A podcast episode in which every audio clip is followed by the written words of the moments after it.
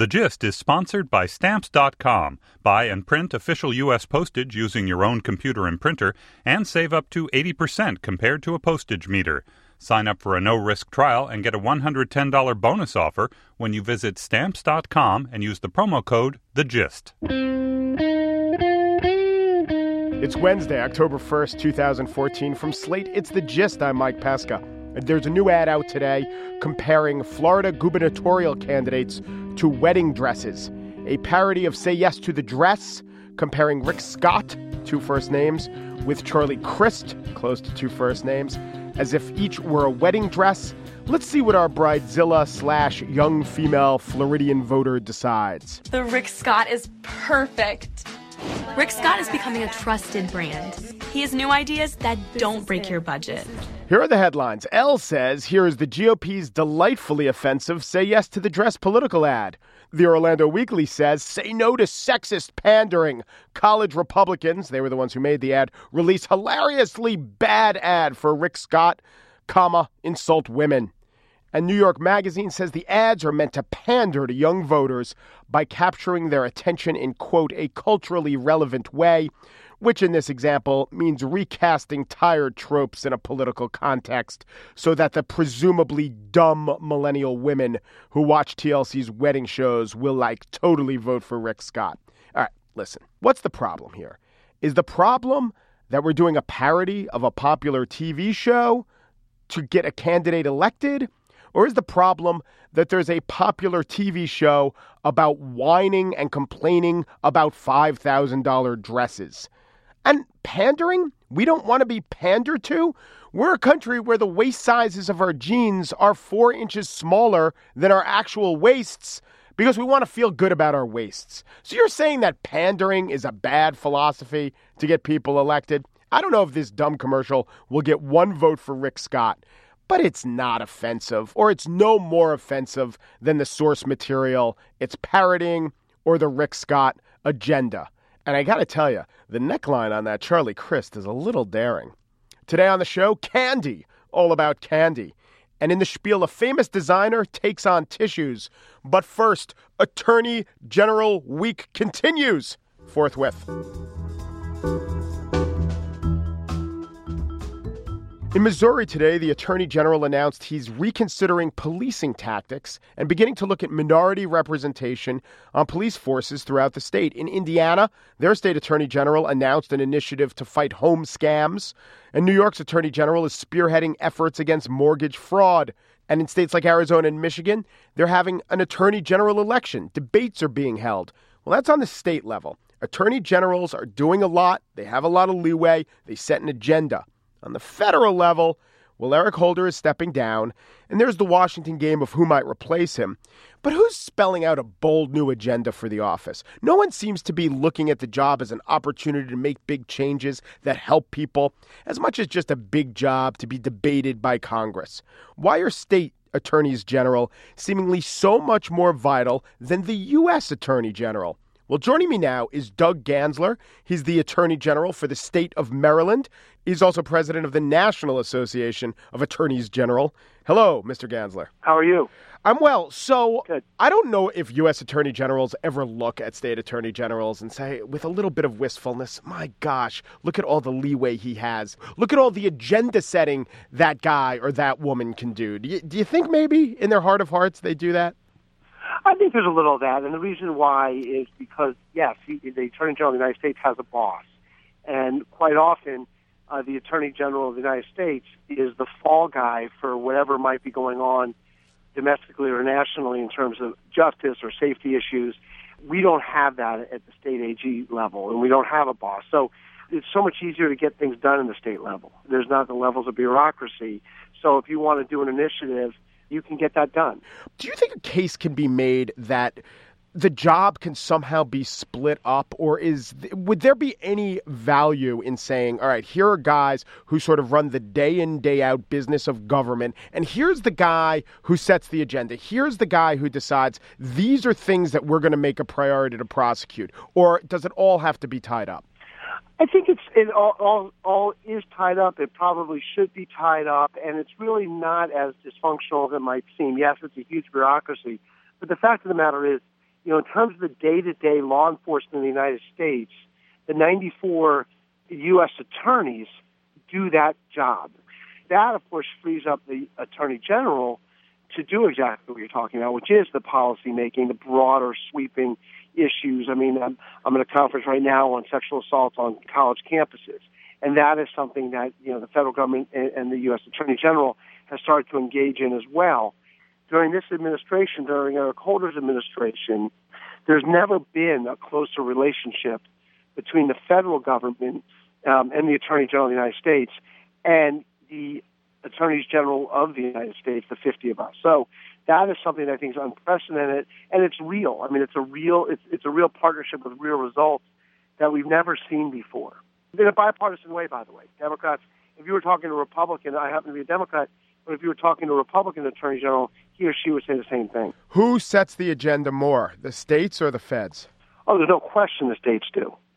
I mean, you know, all the actions of the states. I mean, look, in the federal government, the, these guys can't agree whether, you know, that today is Tuesday.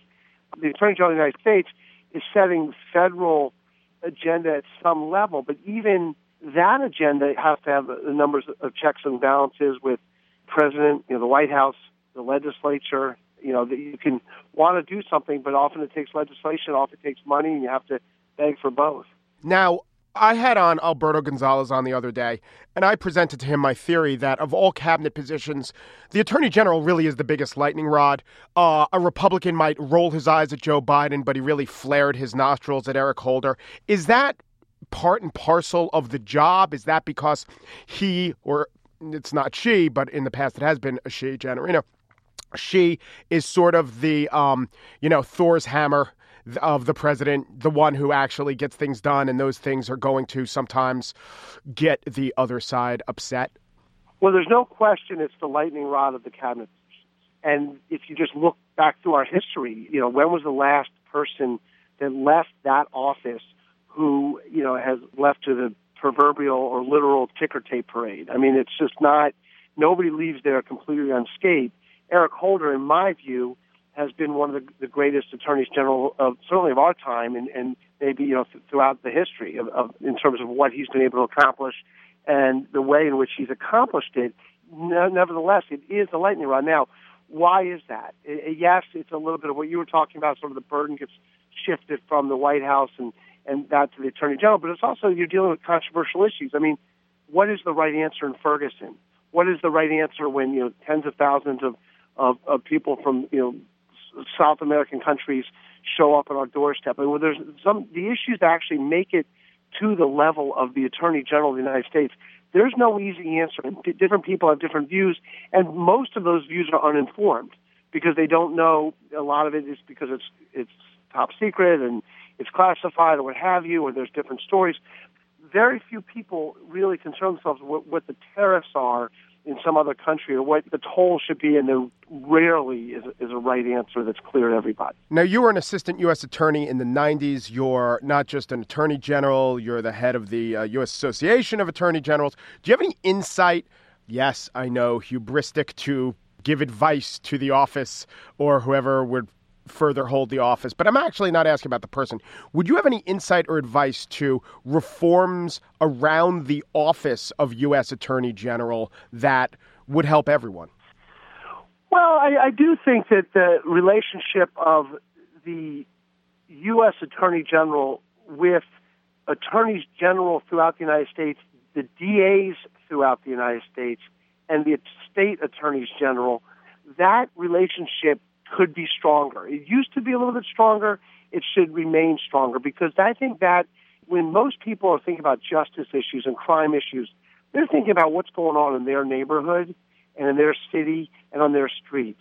And the fact of the matter is, the, while the Attorney General of the United States is the figurehead for justice in the United States in some level, the real action is on the streets and at home. And so the rela- that that relationship, I think, should be bolstered, particularly with the local DA and the United States Attorney General. So uh, I would recommend that. Well, I'll suggest another thing that complicates the office, and that's at the national level, there's just so much scalp taking. I think of uh, that incident that you went through where uh, there was the house party that your son attended, underage drinking, and you had seen it and didn't intervene. We don't have to go over that whole thing. I just say it to orient our listeners. But there you are, still as Attorney General. Uh, from what I know, you enjoy good approval ratings. I just think if that happened and you were the U.S. Attorney General, I mean, there would be an unbelievable drumbeat to get you out of office.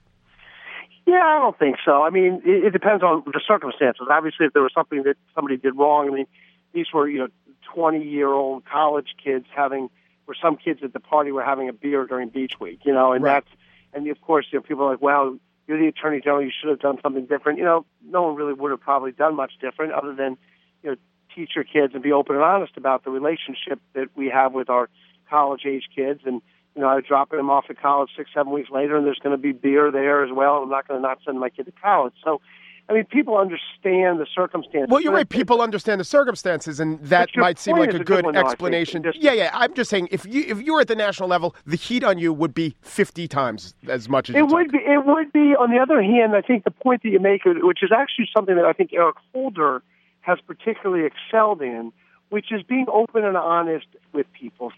Last question. Are you a proponent of the plural of attorney general being attorneys general? uh, my my my wife says it's ac- it, it's accurate to say attorneys general. It does sound goofy, but um, I think that's what it's supposed to be. So I'll go. I'll stick with it. You would not enforce laws if they were on the books to change that. To change the name of attorneys general to attorney, attorney generals, generals, like regular humans might say. Uh, No, I think I'll. I'd go with it either way. I think you know. I think that's a form over substance deal. Showing wise prosecutorial discretion in that matter is Douglas Gansler, the Attorney General of the state of Maryland. Thank you. Thank you. Take care.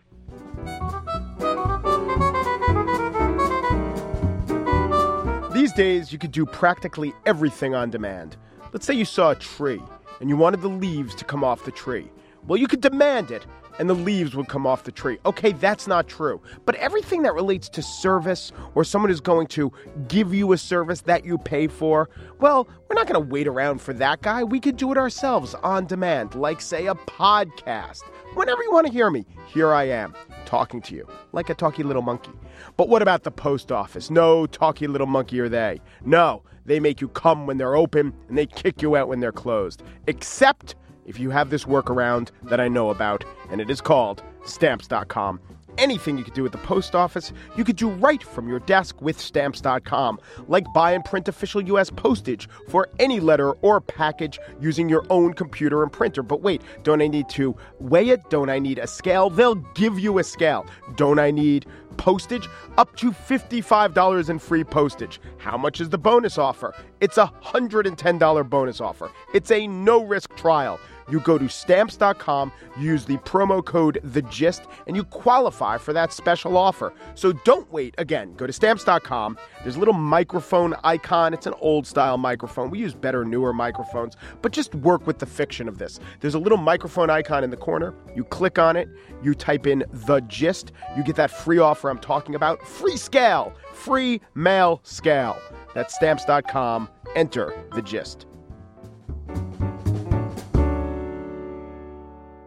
So the other day I was reading an article in the New York Times and it was about how Peeps, the Easter candy, wants to be something other than the Easter candy, which I thought was a good enough idea. Then I came across a quote, a very a very learned quote from a woman named Cybele May, who runs a candy blog. And then I got the idea, you know, Cybele May and the candy blog seems a lot bigger. The whole the whole candy blog just seems bigger than Peeps. So I was going to recommend that my friend Dan Pashman, who does the Sporkful podcast interviewer, and then I said, What am I nuts? I want to interview Cybele May about the world of candy and the candy blog. So hello, Cybele. Hello, that's an awesome inter- intro. That's yeah, great. We'll, we'll, we'll see how it works. So let's start with the Peeps. Okay, I'm going to give you my opinion. I think that there are some candies that society has decided they're holiday only candies for one reason or another. I think Peeps work well as holiday only. I think the maker of Peeps might be getting a little greedy, trying to extend Peeps to other times other than Easter. What are your thoughts, just in general, about the effort to expand Peeps? And then we'll talk about the execution. Well, I'm not opposed to expanding peeps into other parts of the year because let's think about it. There's not a whole lot of marshmallow opportunities out there for people who like marshmallows. There's the campfire style marshmallows, which are coated in, you know, that little chalky substance. So these are, you know, sugar coated marshmallows. So right. if you want them all year round, wouldn't you want them to be all year round? In actually executing the year-round peep plan, they're doing a couple things different from what they usually do with the Easter peeps. Why don't you tell us about that? Well, uh, one of them is they're smaller. They're they're just uh, maybe a third the size of a regular peep, so it's uh, one pop in your mouth instead of biting it in half, mm-hmm. which gets rid of kind of the sticky factor of them. Yeah. Uh, they're packaged in a reclosable a little bag, which means that they don't get stale, which some people may actually find is not a positive attribute because we like stale peeps. And they're not conjoined. Um, peeps are usually show up in a row of five, and when you pull them apart, there's a little sticky spot from where they were molded together with their brethren, and uh, these are all individual peeps. Uh, if people are going to get nostalgic about peeps and how they do stick together, I mean, people love the parts of candy that don't even work as the makers intended for them to work. You you don't think stickiness is uh, harkens back to a childhood, a sticky-handed childhood, and has a certain appeal to it? Oh, absolutely. And that part of what I like about marshmallows is the fact that they do stick to other things. I do a whole thing on my blog with Peeps where I pull them apart and stick them to other candies yes. in order to create a new um, sort of flavor sensation. So you can stick them to mini M and M's or crushed up potato chips if that's what you're into. Yeah. So you also mentioned that Peeps were really polarizing, candy corns polarizing, Necco wafers are polarizing. I guess they're polarizing because none of them taste good. All right, that's my opinion. But why are they polarizing? What else is polarizing? Um, that is why they're polarizing, is because a lot of people don't think they taste good. Circus peanuts are another one. See? Um, what are some of the other big debates that are going on on the Candy blog besides the polarizing, they taste good, they don't taste good debates? I'd say this year the biggest debate we've got going on is uh, Skittles. You know, the little bite-sized uh, chewy candies that are have sugar coating on them.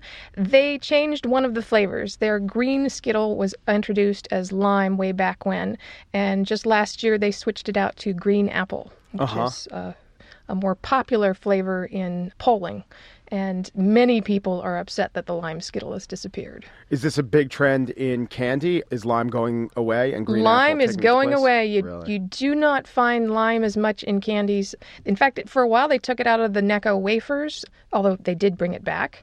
In sweet tarts, uh, lime was replaced with green apple, probably at the end of the last century, but that was a replacement. And I think Lifesavers doesn't have them anymore either. Huh? What are the other flavor trends in candy?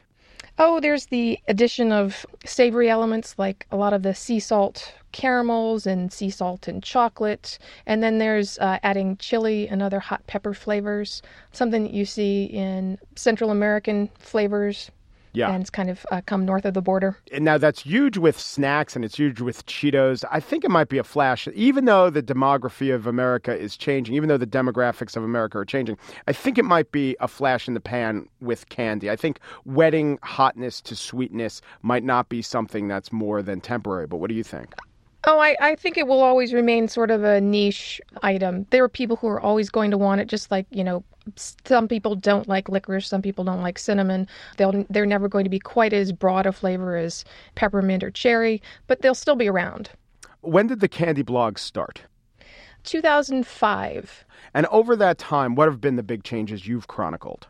Basically, there's been a lot of consolidation in the corporations that run candy, but also a kind of a resurgence of nostalgia. So even the older companies that have iconic brands. They are continuing um, to produce those chocolate bars, those candy bars, those candies, and even candies that have died out have come back from the dead, which is kind of nice to see. Which are some zombie candies?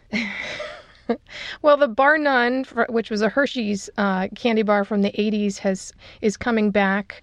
Um, wacky wafers are supposed to come back. Things like Astro Pops mm-hmm. have come back and have done pretty well. And some companies that had brands that were kind of languishing have shuffled them around, so um, they're a little bit easier to find in certain markets. Places like Cracker Barrel are a great place to find candies like that that uh, may only get a short run every once in a while, but you'll be able to find them pretty faithfully there. Right. Has your deep research into this field yielded any truisms, any insights, any any commonalities between what makes a great candy and what makes a bad candy? I think that what makes a great candy, first of all, is good quality candy. But that's not always true. Sometimes the worst quality candy is what we enjoy the most the Altoid that fell out of the box that's at the bottom of your purse is sometimes the best candy you can have. One of my the ways my obsession is, has uh, shown itself in the candy blog is there's a little stats box at the bottom of every candy, and for a long time I thought that it would reveal the secret of candy that I would track how much it cost and what my rating was and how many calories per ounce there were, and that somewhere in there, after thousands of products, I would find the magic formula that if I paid $3 for something and it had 147 calories per ounce, that would be the perfect candy. Do you think that it remains elusive, or has that failure to find the magic formula or something akin to a close empirical correlation between these numbers and greatness, does that tell us something about candy in and of itself? candy is huge. I think that's the biggest thing I've learned is that for everything that I think I've solved, that I've tried, it will change. I will change. There's just always going to be more candy, and there's going to be more ways to experience it. So in a way, it's a great quest to have because it's never going to end. Cybele May is the creator and founder of the Candy Blog, candyblog.net. Thank you, Cybele. Thank you.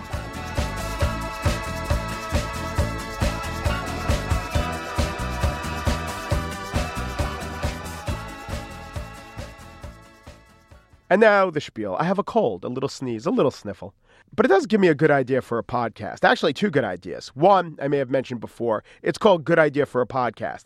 Every podcast will be pitching good ideas for a podcast because you don't really want to listen to a whole podcast. You just like to hear the good idea for the podcast. Week in and week out, it gets a little draining. But if someone says to you, hey, I have this good idea for a podcast, you'd perk up. So here's my good idea for a podcast different people sneeze and cough, and then a panel tries to guess their age, their gender, and the diagnosis. And the panel could be a medical professional or an alternative healer or a school bus driver. Maybe this is an element in an overall bigger podcast called Diagnosis. People love diagnosis. But the sneeze thing, it has legs.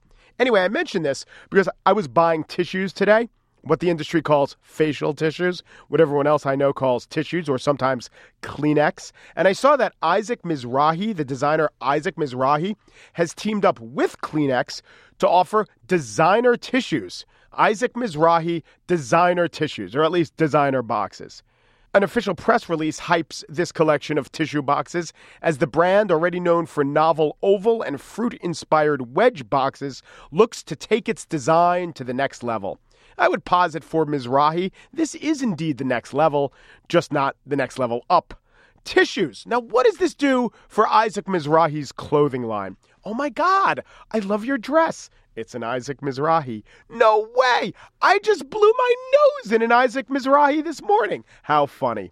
I mean, what designer thinks, you know what accessory would go well with my fall line? Phlegm. Look, if you think I'm too easily eschewing when others are chewing, if you think I'm literally looking down my nose at these products, listen to how they're positioned by the brand manager. The designs debuted at an event in New York where catwalk or Kleenex sweepstake winners could meet Mr. Mizrahi. Entrants were shown a series of paired photographs and asked to guess which one is the design of a dress and which is the design of a Kleenex. Let me offer a hint. The one without the mucus stain, that's the dress. They're, quote, thought provoking, says Anna Elledge, brand manager. I guess that is true. They provoked these thoughts in me, didn't they? Here's some more of what they say. The stepped up design focus comes as Kleenex faces a cold and flu season that's been slower to materialize than last year's unusually heavy one. So this got me to thinking you know, we don't think of Kleenex this way. We think of them as our friend to combat colds. But you know what Kleenex wants? Kleenex wants colds. Kleenex roots for flu. And Isaac Mizrahi is their point man in this effort. Here's another thing that Anna Elledge said. Even though colds and flu are down from last year, she says sniffles are on the upswing nationally. We encourage people to buy in advance and be prepared. There is no way that Kleenex knows this. She's making that up. They do not have a sniffles indicator. But listen, I'm sure what Isaac Mizrahi got paid was nothing to sneeze at. And if you saw the documentary about Mizrahi called Unzipped, you know he's a compelling guy and he was up and he was down and he like lost all his money. And so what he's doing is good for him. And you know what it is? It's something called maintaining his celebrity. And you think it's an easy thing to do, but it's not. Remember this being a celebrity seems like fun, not that much fun. There's so much scrutiny, there's so much time pressure. It's not always easy to monetize your celebrity. In fact, I would advise most people not to be celebrities, but for this one fact it is your ticket to a land the few can dream of. You are one of the select few that have access to a special status in our culture. Because if you're a celebrity, and only if you're a celebrity, you can one day become a former celebrity. And being a former celebrity is better than even having an IRA because you can start drawing upon it before you turn 65. Here, three former celebrities for Wendy's new barbecue pork or something. Hi, I'm a celebrity. And these are just a few of the geographically underprivileged places where millions of Americans don't have easy access to quality barbecue. Along with Alfonso Ribeiro, there's Ralph Macchio, identified as martial artist of sorts, and former professional wrestler Steve Austin, the Stone Cold one. These guys are doing great. They're cashing in on their former celebrity status. They're also burnishing their celebrity. They're not being asked to lose weight in an embarrassing way. They're not being asked to check into rehab. They could keep their stars shining. Now, all of them were once huge. Well, actually, Macchio and Austin were huge. You might not realize this about Stone Cold Steve Austin. That guy was huge. But Ribeiro, I think this guy is playing it well. Never was really the star of his own show, was friends with Ricky Schroder on a show, was friends with Will Smith on a show, had that one dance, that Carlton dance that everyone knows. But you know, he's big enough that he definitely qualifies as a former celebrity. And that's what I'm thinking of. What's that line? What's that line of big enough celebrity that you get to be a former celebrity? Not the kind of former celebrity that is allowed to go to celebrity rehab. That's no former celebrity at all. I'm talking someone who could monetize their celebrity. In baseball, there's this concept known as the Mendoza line. It's named after bad hitter Mario Mendoza, whose lifetime batting average was 215. We need a celebrity equivalent. Let's call it the Omarosa line so named after that reality show contestant, Omarosa, who was on The Apprentice. But actually, thinking about it, Omarosa doesn't qualify because we never really liked Omarosa. You have to have certain qualities. One is, at one point, we have to like you. Also, as soon as you say your name or your character's name, we have to know exactly who you were. It helps to be part of one iconic series. You could have a whole body of work, but if you were one thing and we identify with that thing when we were children, Alfonso Ribeiro, Ralph Macchio, kids loved all those guys. Like Ralph Macchio was in a lot of movies, but you know what Ralph Macchio was? Ralph Macchio was the Karate Kid. And that's what you need. And therefore, I think maybe what I was once calling the Amoroso line, maybe it's the cousin Oliver from the Brady Bunch line. I mean, he was cousin Oliver, right? He was from the Brady Bunch. But I looked up this guy, Robbie Rist. He's still working today. He's doing voiceover work for um, Doc McStuffins. I think he plays the dragon. I didn't even know that. My kids watch Doc McStuffins. So if he really were big enough to cash in on his former celebrity, he'd be doing it. So experience doesn't bear out that Robbie Rist can be that iconic former celebrity. Then I was thinking, all right, all right, an iconic show, kids like it. This is little after my time. So there was a show called Boy Meets World. Andrea, do you remember Boy Meets World? Duh. And what was the female character on Boy Meets World? Do you remember her name? Uh, Topanga. Topanga, that's right.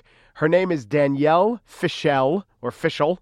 And I think she is right at that celebrity line because if a Mentos commercial came on and she said, Hi, you may remember me as Topanga from Boy Meets World, would it register with you?